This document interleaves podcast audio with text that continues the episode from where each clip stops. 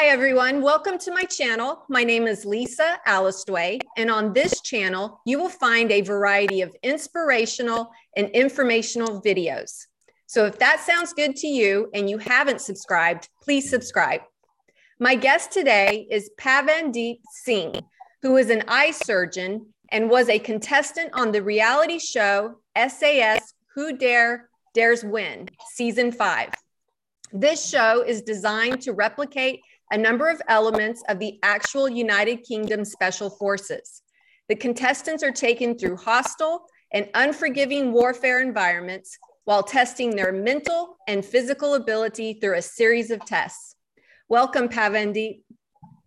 Hi, Lisa. Thanks for having me. So nice to meet you. Um, so, first question is why would you sign up for uh, this super difficult reality show called SAS Who Dares Wins? I guess why not? um, it's it was I was a big fan of the show from when it began. Uh, prior to that, I've always been interested in the military.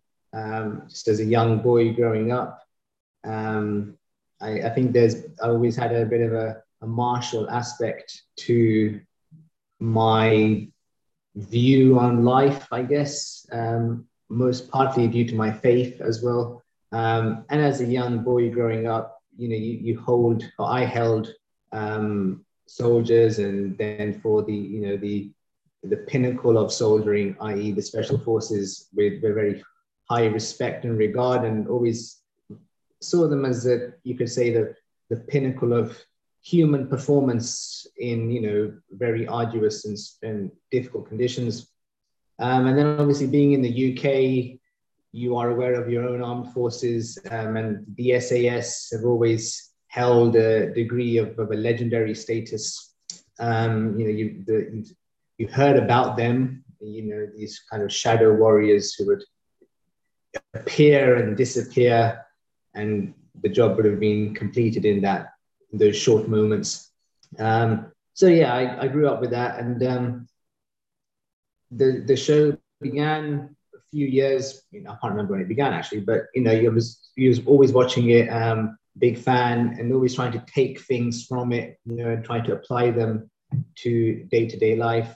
Um, and then eventually you start asking the question. You just you're watching it one day and you wonder, well, I wonder if there must be some kind of application process. How do these people on it get on it? And then it was a bit of a Google, not too difficult, and I just went ahead and filled in the application form, and then the rest was history, as they say. Awesome. So, what was the application process like? What were they looking for, and what did you have to answer, pass before on to get selected? So you have to um, obviously it's it's a TV production as well. So it's actually all that aspect is is is run by the production company who who ran it back then.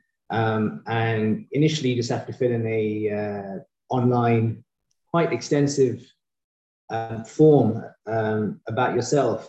Lots of you know questions about your background, any you know your your most stressful experiences, what you what life means to you, what why you do stuff. So quite um, in depth, quite an in depth exploration of what makes you you. Um, and you send that off, and I assume someone in production goes through all of those and picks out relatively interesting people um, because there's a there's the there's you could say there's the um, militaristic aspect of it, which the directing staff deliver. Um, then there's also the TV aspect, which is um, unavoidable and inextricably linked because it's a TV show at the end of the day. Um, so the production company want to bring together certain individuals, right? So they have a kind of mix. Um, you're then called up if you're found to be interesting enough to the um, to the fitness tests, which are back then were held. This is prior to COVID, so people were still mixing as normal. Um, just to various sites across the country, like school halls or community halls, where the, the basic physical fitness tests were conducted. Um, they mirrored which, what was, I believe, at that time um, similar British military entrance tests. Um, so they, um, composed of there was a, a run, which was when we did it, it was a bleep test, um, which is the um, common fitness test. Um, and he had a score which he had to meet on the bleep test. Previous years, it used to be the um, 1.5 mile run um, to be achieved in under nine minutes and 30 seconds. That used to be, uh, I remember reading that was a staple of the, the special forces selection process, not the actual selection, but the criteria to begin um, mm-hmm. selection. Um, and then there's the, the military kind of push up tests, sit up tests under mm-hmm. a certain amount of um, sandbag carries, um, jerry can carries. And to be honest, if you're relatively fit and you, you train specifically for them with mm-hmm. the aim that you know you're going to go and do, it's not too difficult if you, you know, mm-hmm. give yourself a few weeks, a couple of months or so.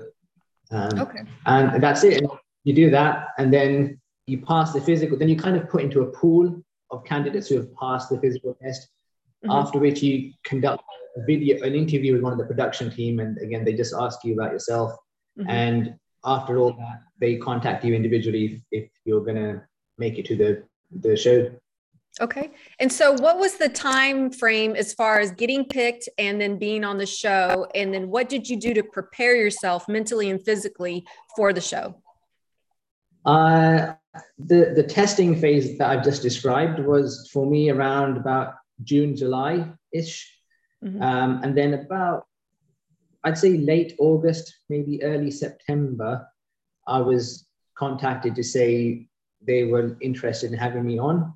Uh, but I was very poor in the water, so they I was told that they need to see some basic proficiency, um, a length or so um, in, of swimming before they confirmed my place, which would have been then, we went away in early October of 2019. So roughly, you say I had about six weeks, say four to six weeks before we were going to go off.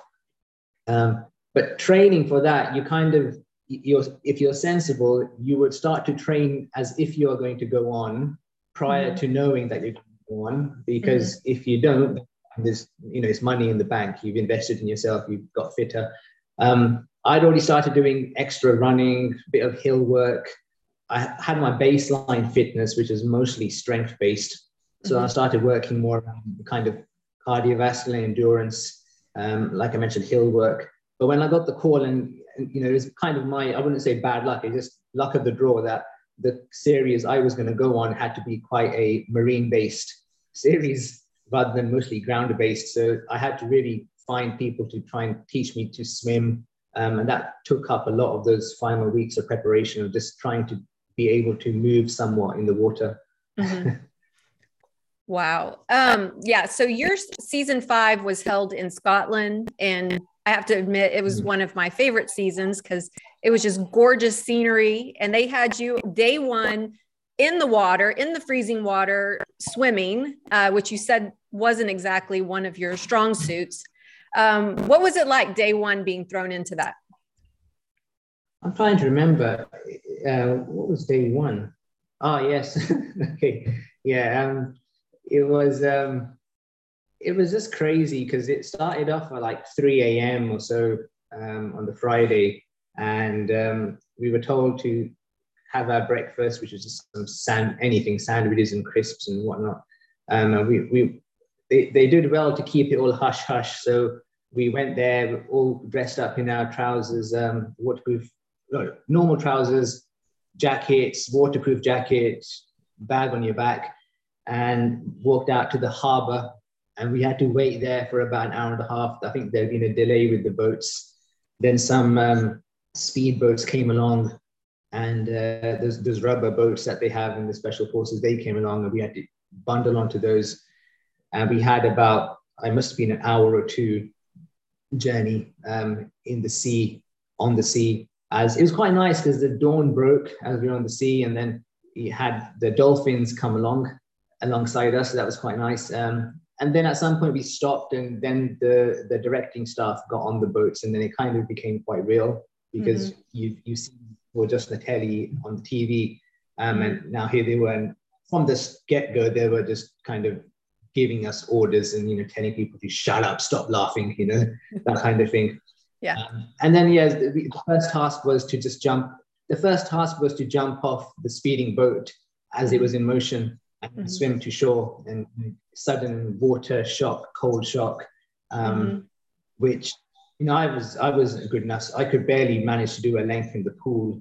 Um, we had what they, they were obviously they're sensible. They had done a safety assessment. So people like me, there was myself and another recruit who were classified as poor swimmers. So we had a life jacket on underneath.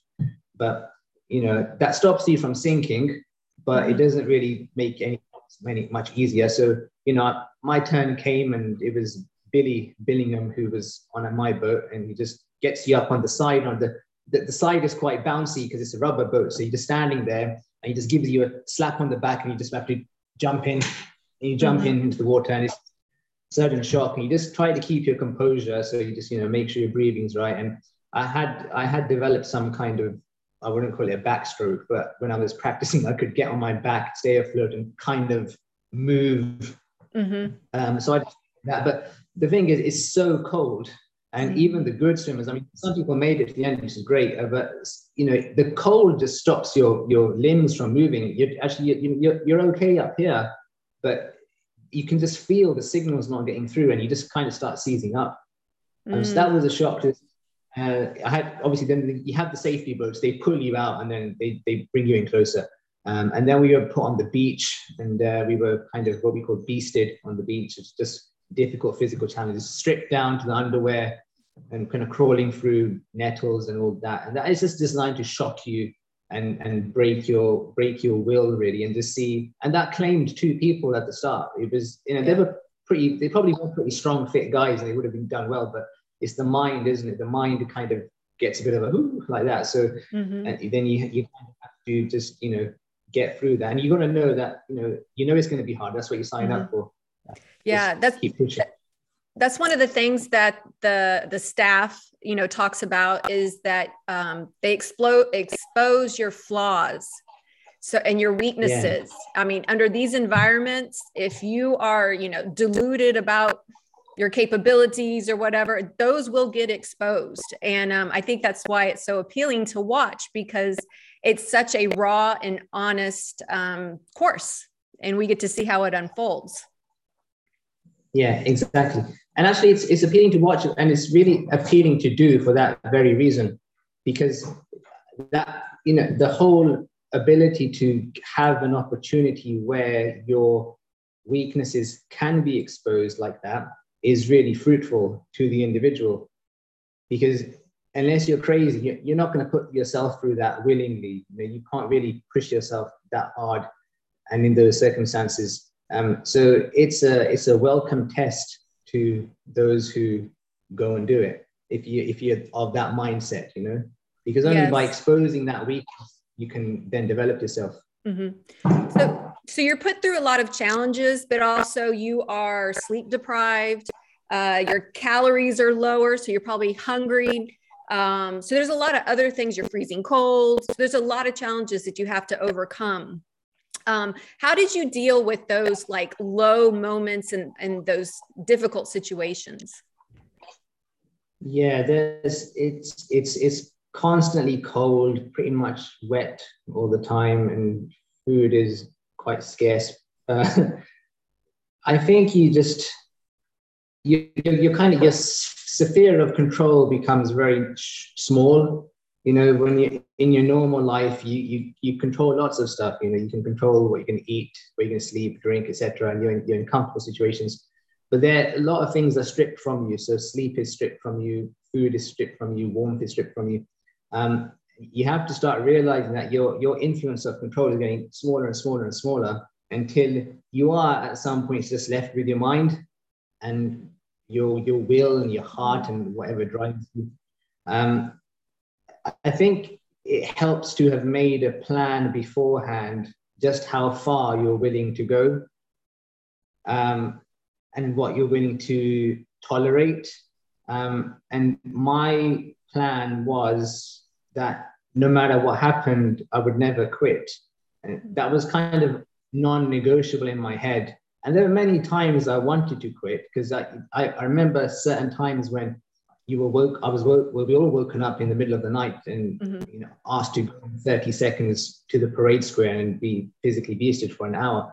And I remember waking. I totally forgotten where I was because I was in such a deep sleep and my whole body was shaking. And you know, you, I just thought, nah, I can't do this anymore. But that's okay because my my brain was saying that, my body was shaking, but I wasn't going to act on it.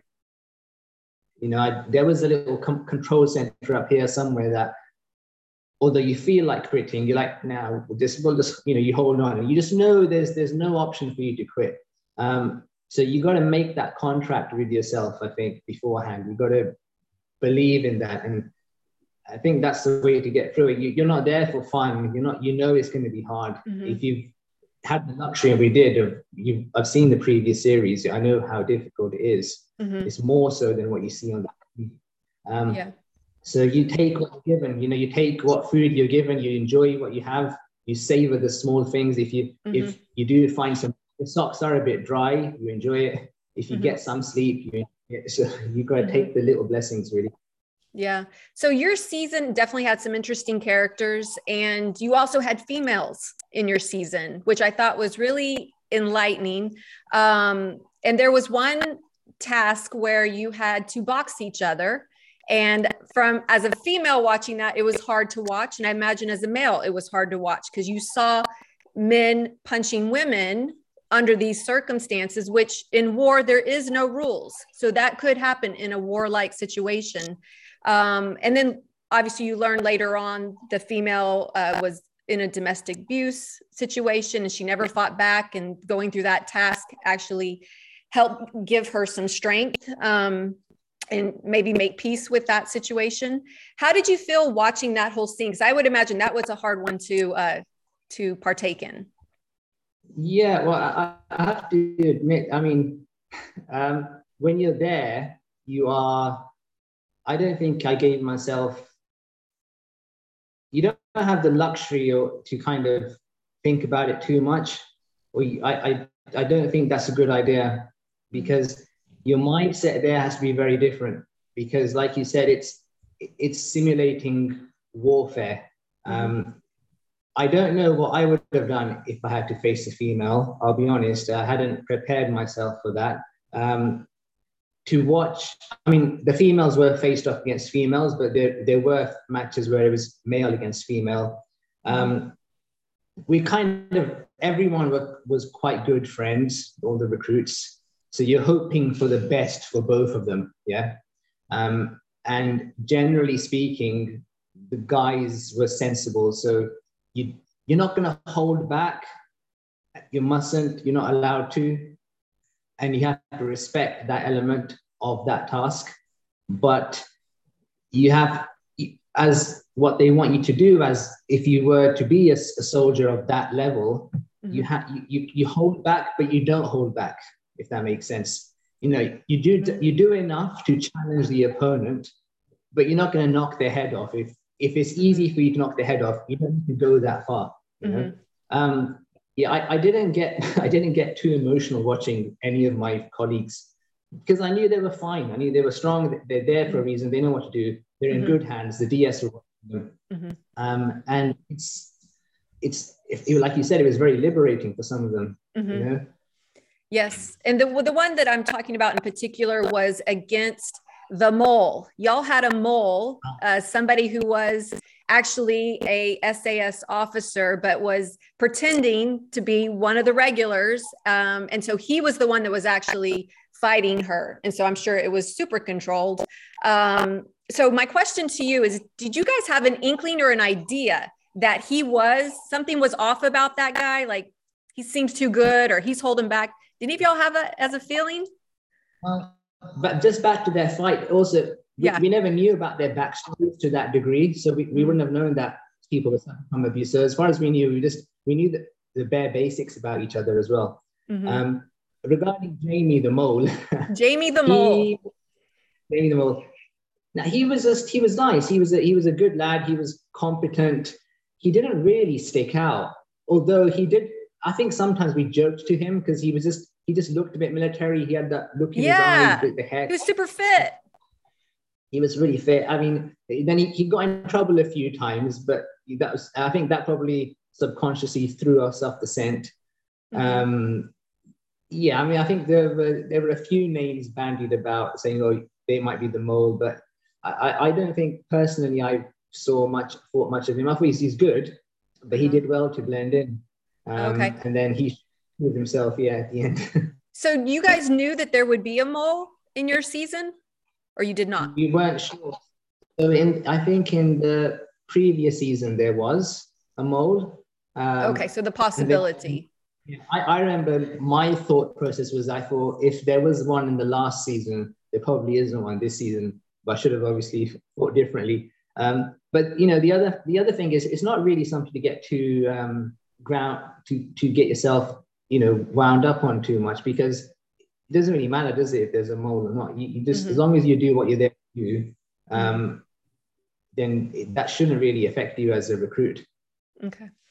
Um, okay, so obviously let's talk a little bit about the pain and suffering and that component of all of this and obviously you're volunteering to go through the pain and the suffering you're asking for it you're wanting it and what is the value of that pain and suffering hmm, okay that's a good question uh, the value of the pain and suffering is that it like I said before, it, it does it exposes you to a degree of intensity that you wouldn't have experienced otherwise. And I I do believe that I I, I don't think what we experienced there was I had not even imagined that level of intensity um, you know beforehand you think of it like a really hard workout or some kind of difficult event but you can't imagine what they do to you unless you've gone through it um, what it does is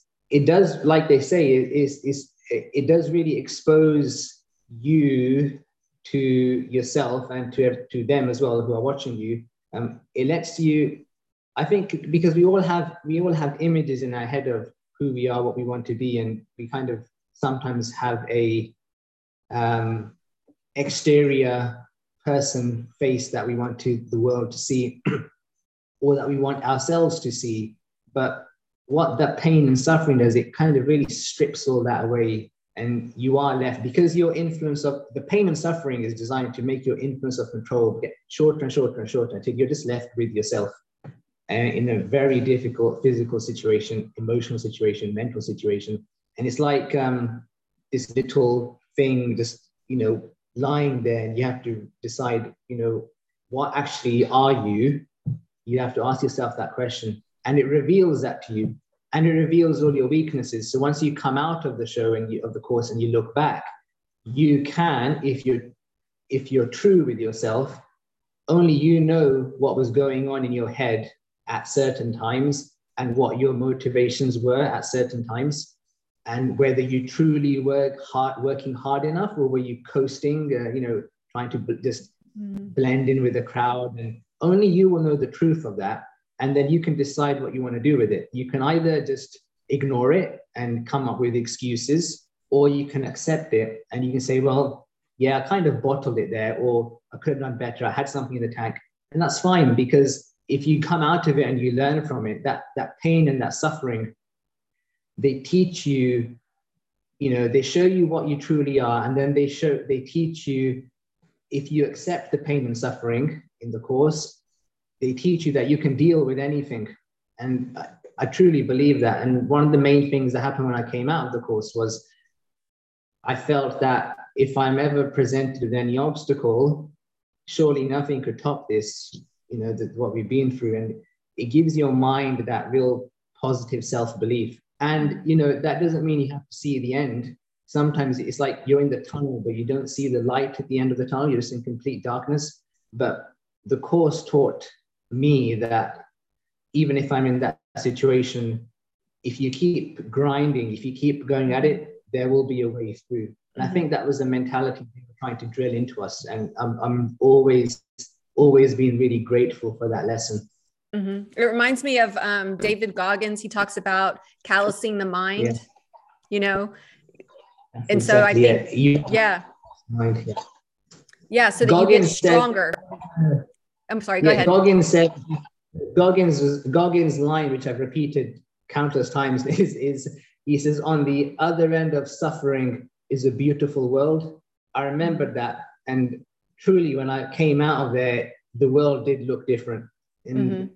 The, the calmness, the clarity of mind you have when you when you come out of there, you just see and all the stuff that we worry about that drives us crazy and, and the things we kind of allow to take up space in our heads, you realize just how futile it all is. And that, you know, if you have a bigger goal in life, what your your greater your greatest goal is that you've decided for yourself, that's all that matters. And and the, the, the pain and suffering really help to kind of drill through that and make that very clear. Mm-hmm. And it's it's so many people uh, see it counterintuitive because they think, "Gosh, I don't. Who wants the the pain? Pain hurts. Pain is difficult." Um, you know, a lot of people retreat from trying to you know accept and actually, I, I guess, push into the pain. Um, and so it's it there is a connection there between the physical and the emotional and how it blends with the other side of suffering that you talked about that's right. And i think if you if you push yourself it, you're right. It's, it's by going to those places you kind of show yourself that it's possible to survive in those places you know?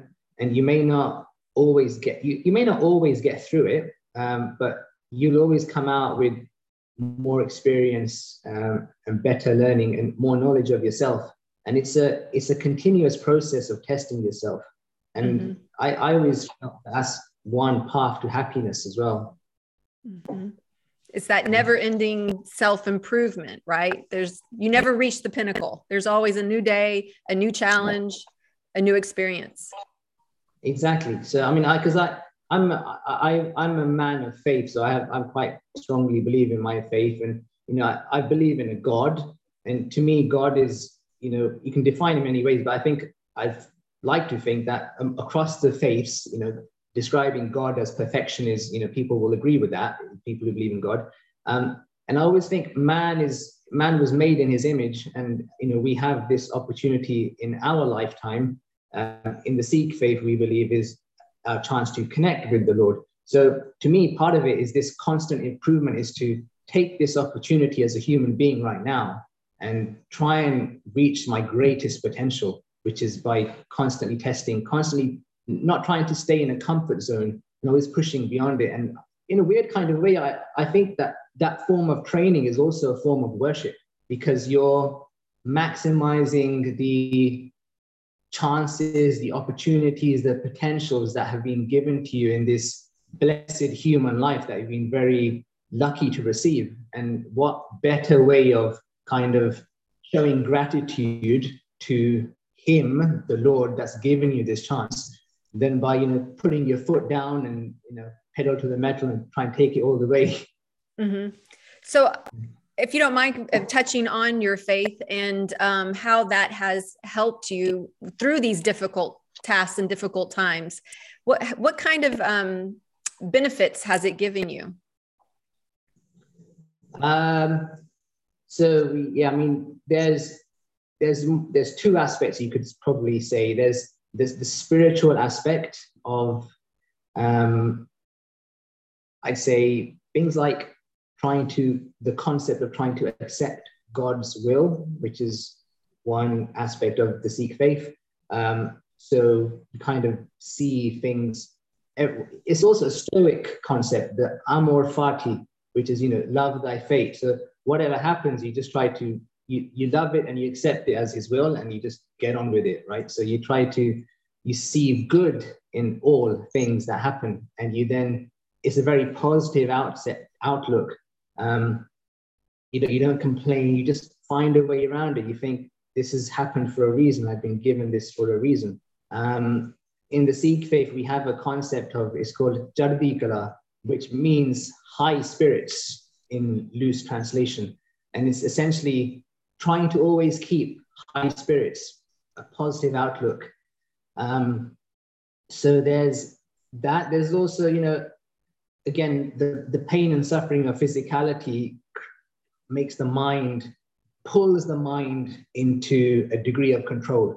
You know, it's not going all over the place. When you're suffering, and even if you're training at the gym or you're doing a hard workout, you will benefit if you bring your mind into a degree of silence and focus, um, mindfulness, being present in the moment. Yeah. Um, and as a Sikh, that's very important because we we pray, we meditate, we need to control the mind, right? So, and, and the Sikh gurus they advocated the physical as well as the spiritual. So there was a concept of the warrior saint, which was uh, an individual which is adept at both combat, martial arts, but also meditation, and spirituality, and they, these things came together in that um, in that ideal of the warrior saint, um, because it's the mind and the body which work as one. And if the the mind isn't under control, then the body won't be under control. And if you use the physical stimulus of training, you can help to bring the mind under control as well. And then historical examples I had, so that was kind of because of the spiritual, philosophical, very brief overview. Um, historical examples, we had, you know, there's lots of great Sikh warriors that I've known about, learned about, we had in the past, you know, men and women that were tortured and that didn't give up, basically. They, they held on to their ideals because where we were in Punjab, the Sikhs, northwest Punjab, northwest India, which is Punjab area, all the invaders came through there. So the, the, the Afghans, the Turks, the Persians. Um, so we bore the brunt of it, and Sikhs were often killed left, right, and center, or killed at sight. So it was a you know convert or die ultimatum to Sikhs, and they held their nerve. And we had the Sikh gurus. We had ten prophets, um, well, ten gurus, um, and you know one of them, the fifth guru, was tortured, and when he's being tortured, his scriptures which he wrote were to say that the will of God is sweet for me. All I all I desire is the remembrance of his name. And that wasn't just a great act in the sense of just doing a great act or a miracle whatever. That was a lesson to us. That was to say, this is the path that I've described, but this is me now also walking that path so to show you guys that it can be done, and you know, if I can do it, you can do it. So it's a kind of very positive, high spirits mentality where you know you, you maintain that. The, the Sikhs of old maintained that throughout very difficult circumstances. So I have that in my life to kind of look back at and think, well, that's the warrior heritage from which I descend. You know, I grew up watching the samurai movies, the Spartan movies, the Viking movies, and then I thought, well, that's great, and I love them. But I thought you also have a great heritage of your own, and you know, one of the last remaining warrior races. So you've got to push that envelope, push the boundaries, and just try and be the best you can be. That is so cool. It's in your in your DNA, and uh, I think that's cool that you can call on that and honor it. Yeah. It's very cool. Um, so I want to ask about Ant Middleton. He is an interesting fella. And uh, what was it like um, kind of being under his leadership? And what did you learn from him? Oh, yeah, he's, that's a really good question. Yeah, okay. He's, uh, he's interesting because um, he has the persona of the chief instructor yeah, on the show. So um, he's some of the other guys will kind of talk to you normally, but I mean, he did as well, but he is intimidating. He's very intimidating. And oftentimes you would see his silhouette as you came around the corner of the road or on the sea, you know, arms crossed. You know, you knew trouble was going to happen to you, right? um, but you know, he's on the course. He's he's brilliant because yeah. he's someone who he really believes in what he's doing he believes in what that course can do for people in a positive way.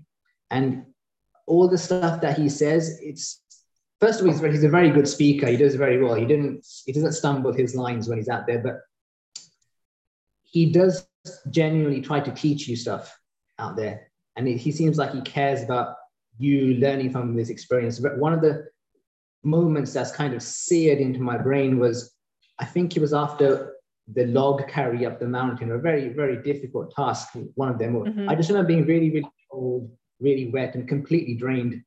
And you know, at that point we were lined up, and the other DS, especially Ollie, Ollie Ollerton, and Billy and Jason Fox would always, you know, if we were just sat there like heads down, they would tell us, "Look, get your heads up, have some pride about you," and you'd kind of realize, okay, stand with a bit of, you know, stand to attention, right? Mm-hmm. And then Ant would come along and say, Ant would come along and say, look, this is what we want you to experience. This is a taste, a simple little taste of our world. Yeah. Mm-hmm. And then it kind of hit me because I said, I thought, well, imagine doing this, what we've just done, but being shot at, having bombs going off, right? This is what they go through. So you have a lot of respect then for that. Um, but when when he said to us, "This is our world. This is what we go through," um, it helped you kind of understand that you can you can rise to it. You can you can experience that, um, and you can find. He's you know he's always into trying to find your true self, um, and if you expose yourself to it, you can really learn a lot about yourself. Mm-hmm. Um, yeah, so he, he's good. He, he does try to push people. Um, everyone's different. I think mm-hmm. uh, different recruits have different, or he behaves, I think, differently depending on what their personality is like. Um, yeah, that's it, I reckon.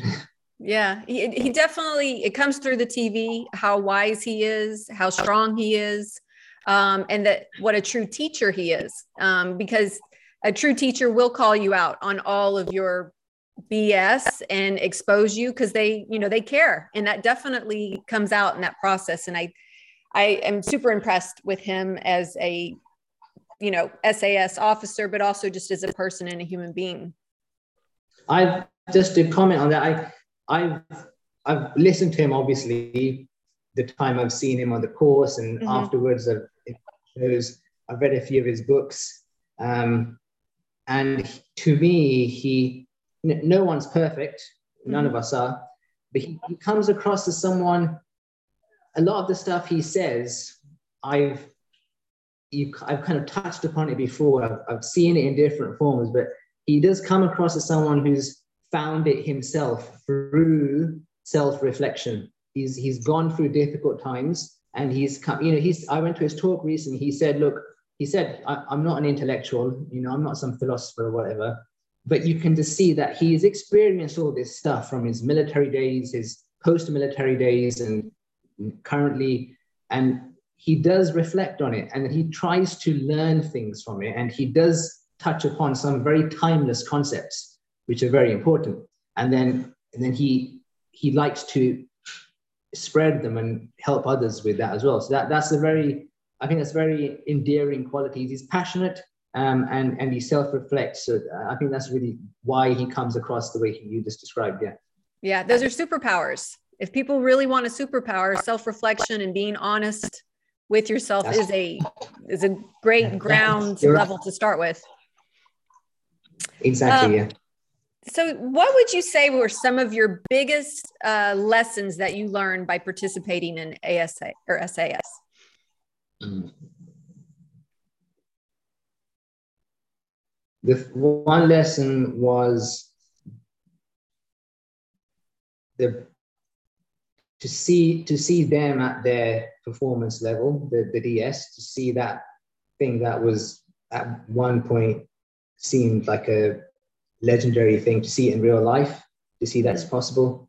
I think even if, if you're around that, some of that rubs off on you. It's just the the, the way it is. Um, you do believe in your, your belief, your self belief goes up. I, I had moments of, of lack of self belief, of um, self doubt, which held me back, um, which I've had. Then once you come out, you look back, which wasn't a new thing on the course. If I look back with the lens of self reflection prior to the course in bits of my life, it was there as well, you know. Mm-hmm. And then I, it really came to the force. And I looked at, at afterwards, I thought, well, yeah, that's, I'm going to stop doing that. I'm going to stop doubting myself. And that's been a big process over the last two years. It's not completely complete, but I found myself after the course pushing myself forwards in situations where I previously wouldn't have done because it was a little bit more comfortable not to do. And the risk of failure was substantially less by not pushing myself forward. I could have stayed in the comfortable zone. But I found myself pushing my forward myself into uncomfortable positions. Um, first, with the desire to just experience it and see what happens and kind of keep that what we had on SAS, keep that spark going. And now, as time has gone on, I do it because I actually have started to believe in myself. The the imposter syndrome business, that's all going. Um, and it's been a difficult journey for me because I always thought I wanted to avoid the fine line between self confidence and arrogance. Um, so I, I, I, I do sincerely hope I've kept it on the self confidence side. But now I, I do stuff, I, I put myself forward and I genuinely believe I can make a good shot of it. And I think that's been a really, really invaluable lesson for me, in, you know, as a young man, that stage of my life to, to have had. Um, other things were just kind of knowing how you react in a very intense physical situation. So when when you're really depleted, um, experiencing that, and you know, once you touch that once or twice or several times, like we did on the course, it prepares you for life. You know that life will only get so hard, but you know there's a level way beyond it that you did touch and you did achieve. So you you believe in yourself. Your your confidence goes up. Your your worrying and your fear. You know, it, it is a bit of a zen state. You are you're you're very calm, and no obstacle is seen as too large, and that's I dare say, obviously, I'm not in the special forces, but having read about them and spent that time with them, I think that's one of their greatest abilities to fully believe in themselves and realize nothing's too big and we and the team will get through it. So those lessons, uh, yeah, I, I'm really grateful for those lessons. That's so cool. Would you do it again if given the opportunity? Yeah. Would you recommend that everybody should do something like this just for their own personal growth and self improvement? Definitely, definitely. I'd say obviously get some training in. Don't just turn up cold. But yeah, it's it, it's it's a you know even if you're not spiritual, it's a spiritual experience. It's a physical experience. You, you will you, you gain so so much from it. It's all the all the stuff we see today is about you know the the mental health the you know the people suffering and you know not knowing their direction in life youngsters you know confused and all that. This is the remedy to it you know and on a smaller scale you don't have to go on a special forces selection tv show or boot camp. Um, it can all begin by you taking the decision to just find challenges for yourself no matter how small. It always starts off small. And then like when you're training in the gym you start off with a small amount of weight and you build it up. Your challenges start off small and you just go on that journey where you just build up, up, up slowly. Um, and before you know it, you look back in a year's time, two years' time, and you've come a long way. And I think that that mentality could probably save the world if we all did it. I would save up all these mental health problems and mm-hmm. people's behavior, and you know, it will give people self belief. I, I think people lack self belief Mm-hmm. And that's that's the root of all problems. Is again, it's not a you're not meant to be arrogant and be be this kind of posturing gorilla type, but mm-hmm. people aren't kind, and we don't tell each other enough that hey, you're doing a good job, man. You know, and then I think that really seeps into people's mentality, and, and the world is relatively full of negativity and mm-hmm. comparisons between unachievable goals and you have to you have to believe in yourself and but that belief isn't easily doesn't come easily it has to be earned mm-hmm. and and the earning comes from facing the dragon of the pain and suffering and that can be a mm-hmm. small dragon first and then you get bigger and bigger dragons mm-hmm. most definitely i think just you know starting with yourself and if you can find like-minded individuals that also are on the path of self-improvement and challenges um, you know birds of a feather flock together so you definitely want to surround yourself with those those positive mm. people that are striving to be better um, in their own life and in their whether it's personally or professionally exactly mm-hmm. and uh, um, go ahead. No, no, go on, go on. Oh, just to touch on the comparison, uh, because we live in such an interesting time where people can compare themselves with a billion people now. You know, you go on Facebook, you're comparing yourself to four or five million billion people, um, however many's on Facebook. And that's not normal and that's not natural for us to be comparing ourselves like that. So I think uh, dialing it down to perspective and to your life, and that it's not any uh, less significant because everybody counts. But I think mm. that you know, trying to find um, maybe that that personal relationship with yourself and challenging yourself is really key. And I, I had that a lot. I, I I've always been someone who's compared himself to others for all, all my life, really, because and yeah, there's there's there's benefit to that. It's not all a, a negative. There's you know if you're in a if you're if you're say in the professional world amongst peers, doctors, and they have a good standard, you want to be of a good standard as well. If you're in the musical world, you want to match your peers physically. When I did martial arts, you want to be a good fighter like everybody else. But there's a balance, right? Um, and you have to. It's good to compare. It's in a way, it's good to have a rival. It's good to have a target in a healthy way to say, look, you know, I'm in the I'm in the gym and that, that guy is is bigger than me. I want to be bigger than you. You know, that that's not too bad, but it's it's a balance of where you keep it at a sensible level and you realize that that's fine, that's a good target to have, but really what you need to all most of the things you talk about is, is a very fine balance between uh, having a negative effect and a positive effect, right? So it's good to have people to compare yourself to, but at the end of the day, you have to remember, as long as you are getting better, right?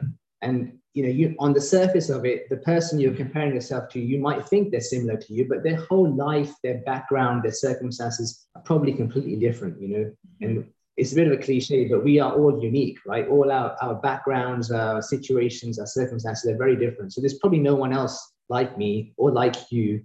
Um, so to fully compare someone doesn't really work. Um, and I think is is it Simon Sinek said this thing about playing the infinite game as opposed to playing the finite game. Um, so, so he talked about in the context of business, but the finite game is when you're comparing yourself to your competitors and you're trying to do one better than them and you're watching them and thinking, oh, they've done this, so we have to do this. It's, it's very reactive, you could say right? Mm-hmm. Um, but then what happens there is once you, if, if you eventually beat the competitors, you're not really competing against anyone, and you kind of have a, uh, there's a danger of going stale until some new kid on the block comes and just, you know, blows you out of the water and takes the first place. The, the infinite game, the infinite game is where you just focus on yourself and you just keep applying constant improvements to yourself because that is infinite. It's not finite because there's not a point where you do beat the competition because you're always the competition. So there's always a new level to achieve. It's infinite. And in that way, yeah, you might have times in the life where you're surrounded by people who are wiping the floor with you and you're, you're crap. But if you keep playing the infinite game and work on yourself, one day you probably will be amongst the best. Um, and you know that's what he I think he described Apple and Microsoft like that. He talked about Microsoft who played a finite game with some of their products um, and they didn't kick off, and where Apple was just about um, improving their own services, looking at how they serve their customers, etc. Mm-hmm. And they are where they are now in terms of things like the i, I the iPhones, etc. Um, mm-hmm. So yeah, in, infinite and finite game is is important. Very important. Um, with regards to just uh, comparing yourself, especially when you compare yourself to your younger self. You know, if you're like 60 and you're trying to compare yourself to your when you were 30, you know, we go through these changes, and some people change drastically in one year because of a health problem, a health issue that, um, you know, comes upon them and maybe affects them physically, and they're not able to do what they did just last year. Um, so we're always going to be challenged. That's just life and the way that the cake has been baked. But um, but it, I think this is this is the key. That's right, and that's that's a good point you've made. And I, I guess I'm I'm you know I'm I'm still inexperienced and I'd say relatively young because actually what you just made me think about right now was if I look back now, I'm, I'm, I'm 34. So generally speaking, my life has been an upwards trajectory because you know, going for university, junior training as a doctor, and I'm, I'm in a good place. Um, physically, I've, I've, got stronger and fitter and fitter, etc. But when you mentioned the word 60, I guess sometimes, isn't it? If I'm 16, 17, I'll be looking back at now, I might be a little bit slower when I'm 70, right? Yep. So I have to deal with it somehow. That, yeah. Right now, my mindset is such. I'm not going to accept it. I'm going to try and keep pushing. But yeah, that, that's an interesting way of how you, I guess, wisdom comes into play. Then isn't the wisdom of age yeah. how you accept the change? Yeah. Yeah, and even what you're even at 34 right now, you can have pre- preparation for when you're 60. You can have your game plan when you're 70. Um, I saw uh, the other day Clint Eastwood, movie star. He turned 91 and he's in phenomenal shape, has his wits about him, and they're asking him kind of what was your what's your secret to you know still being strong and healthy at 91 and he said i don't let the old man in okay. and i was like that's really good because it's so so much of this this is here just you know going back to that that control you were talking about that you you know all the control is taken away so now it's all narrowed down to just basically what's in your head and it reminds me of Viktor Frankl, you know, when he was in the Nazi concentration camps and they took away everything. They stripped his, tried to strip his integrity and all that, but he said, You can't take away my mind. And that's, I think, um, that's something that will always be with you at whatever age or stage in life. That is such a powerful concept. And I think if we all grasp that, it would really change how we operate in the world and our lives. And I've, you know, yeah, that's the teachings I've had as a child from the Sikh faith have been exactly like that because, you know, we've, you know, when it all is stripped from you, you still have your mind, you know, and, mm-hmm. and that's, that's really important. But that, mm-hmm. it needs training. You need, you need to go into those places. Um, you need to meditate on that, to mm-hmm. reflect upon it. We don't, we don't really connect minds. We don't connect with ourselves anymore. We mm-hmm. don't sit in silence and solitude and look inside. We're always now mm-hmm. looking outside, right? Mm-hmm. Um, mentioned about Clint Eastwood, what he doesn't let the old man in. I mean, yeah, I mean, again, it's it's a mindset, isn't it? So you're not accepting, you know, you're old, obviously, but what I've done over what I I like to think I'm quite observant. I like asking weird questions about why things happen in life. But as a medical, as a doctor now, and as a medical student, so I, I guess I, I started medicine medical school in about 2006. So it's been 15 years in the in the field, you could say, of medicine. And I always wondered, I always ask myself the question, what's the difference between certain 70 year olds and certain 80 year olds and 90 year olds? You see some very sprightly, fit, young looking people in their 80s, mm-hmm. and you see in their 70s are just kind of just lost the will to live and they move.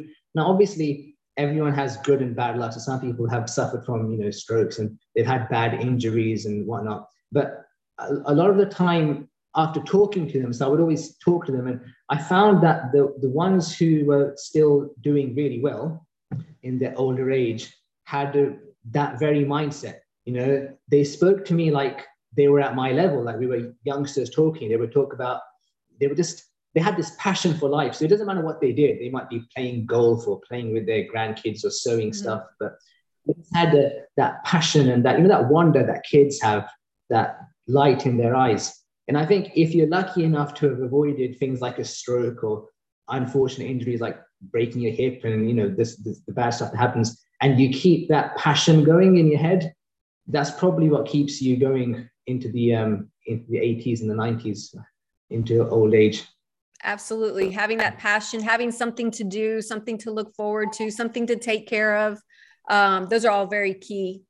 You mentioned uh, meditation and i'm in no means an expert in meditation but i do see its powerful effect. And i know one meditation that people tend to work on is letting go that meditation because throughout life you have to let go of everything even your own life at the end.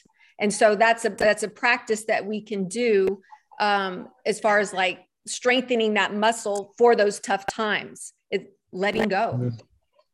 Very true. And that's exactly it. It's it's a it's an exercise.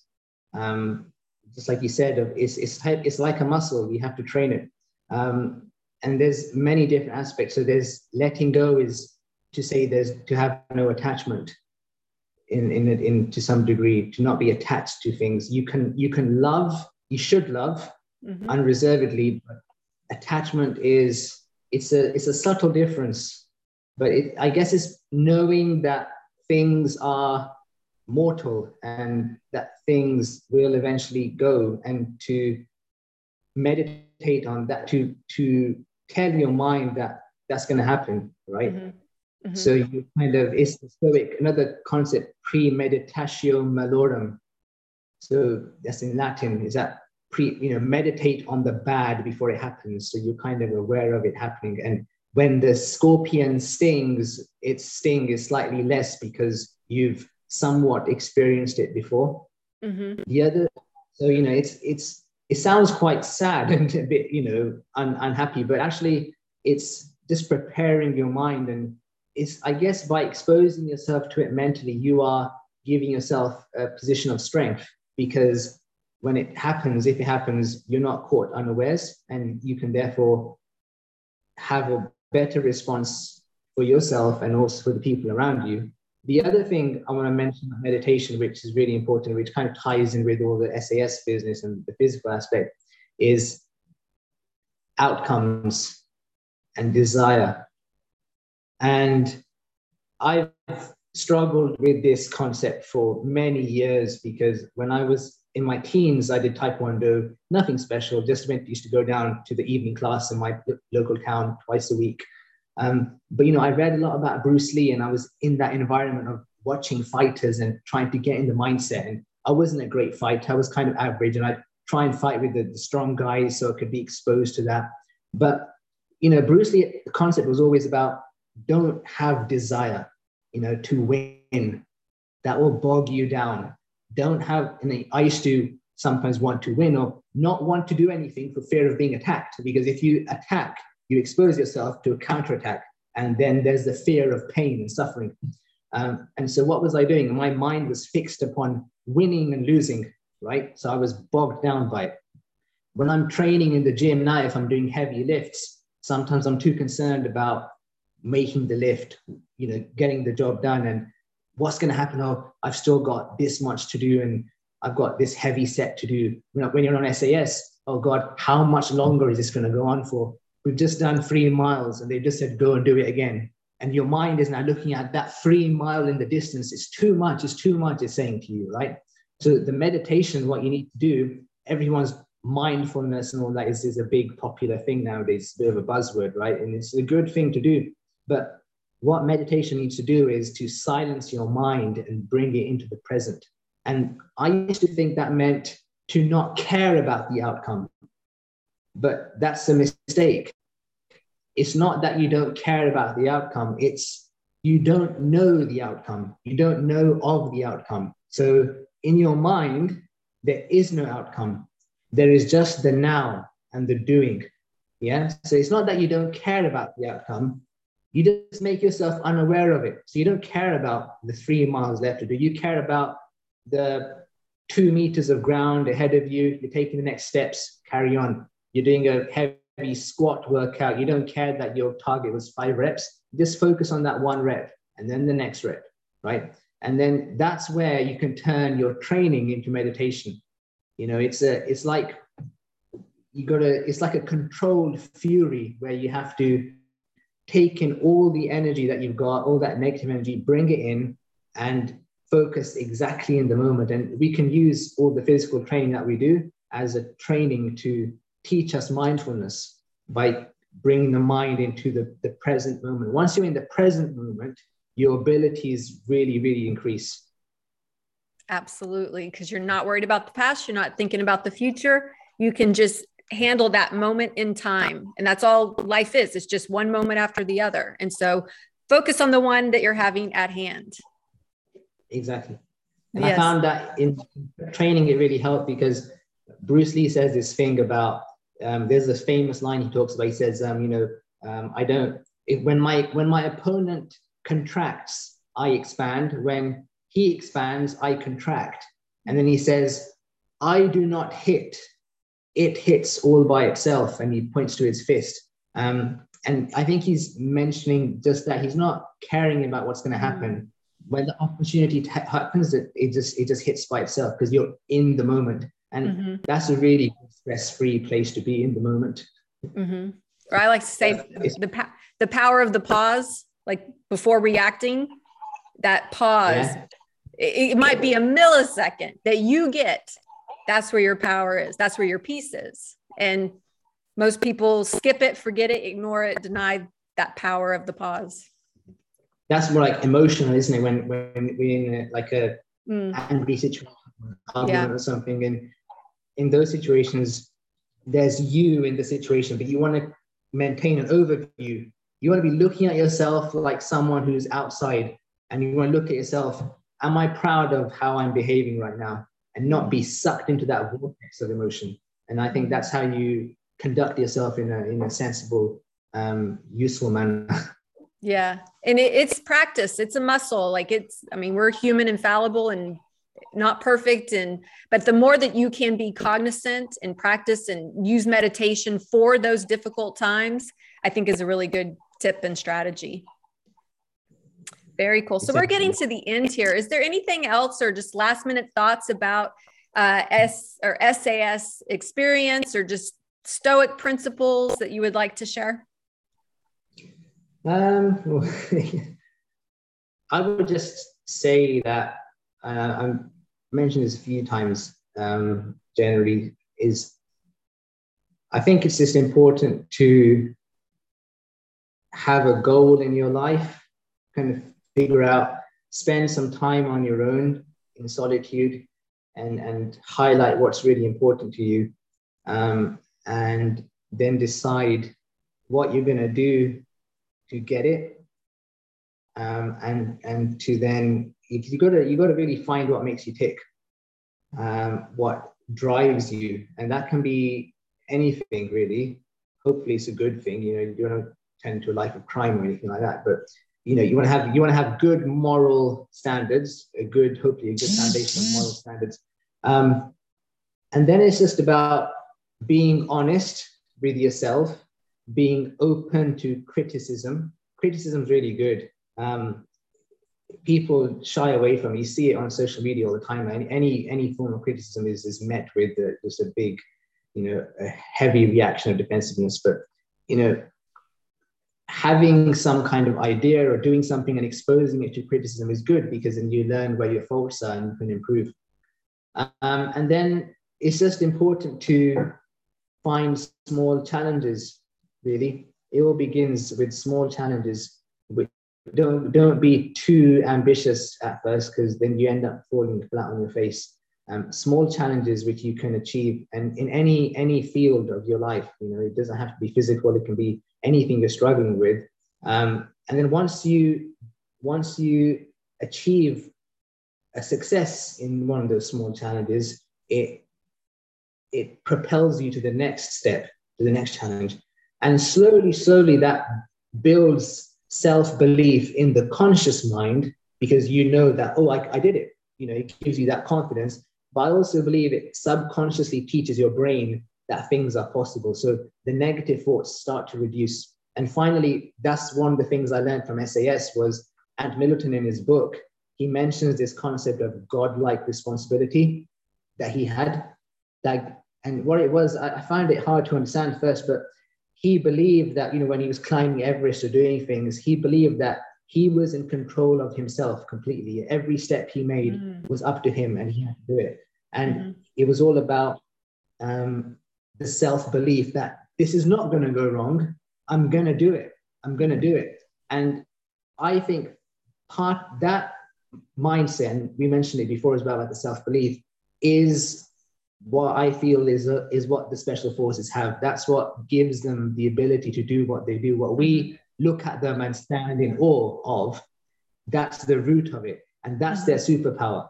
Mm-hmm. And they shared a Smith. They shared a little bit of that with us. They showed us a bit of it, um, mm-hmm. and now it's up to us to keep the small challenges so we can also experience that. And then you know mm-hmm. the world is our oyster, as they say.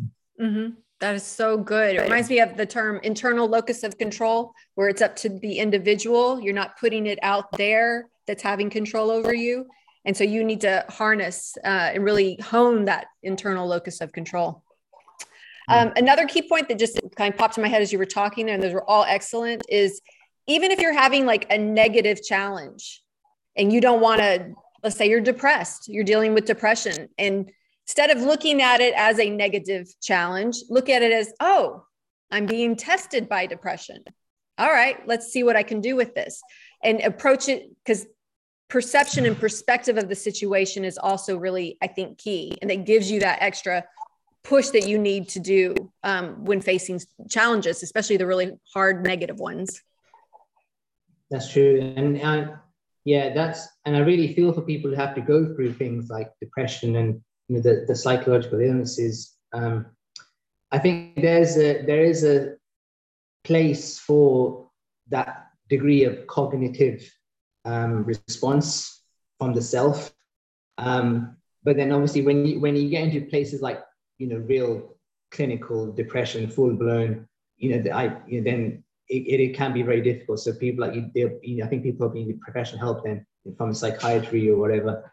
Um, but definitely speaking, I think people in the on the spectrum of close to normal, but dipping into the um, depressive um, elements, you know, it all depends on your background, isn't it? If you so mental health is a spectrum. So if if you if you come from a background where you have those bits of positivity already, you're going to have more of a um, ability to compensate and a bit more of a defense against it. Whereas if you've come from a, a life of hardship, abuse, um, just a crap, horrible life, you're not going to have built up those um, defense mechanisms. So that it, you know it can be really difficult as well. So yeah, I think if you, if you have it, then try and use it. But yeah, it is. It's, it's that's that's a hard one. Mm-hmm. Yeah, definitely. Well, very cool. Um, I do appreciate you coming on my channel, and I wish you all the best with your uh, eye surgeon training and so forth and just you know keep being an inspiration because you definitely were uh, watching season five of sas um, lots of interesting characters on there and i would definitely put you in that category thank you that's very kind of you and you know it's just i always think this i'm just lucky to have had opportunities um, and just you try and make the most of them and you just try and be honest to whatever moral code you've decided to live by and the rest just happens so yeah, I'm really uh, appreciate you having me, and it's, it's been really nice having this talk as well. And it's, it's a, it, you know, you learn you learn stuff. You know, you, you talk to someone, and you you know you realize where you know, you know, I've learned things talking to you, and it's it's just been really um, a really good experience. Ah, likewise. Thank you so much. Um, if you guys if you guys like this video, please share and give it a thumbs up. And don't forget to share and subscribe and hit the bell to be alerted to when the next video drops. Thanks for watching. Bye. Bye.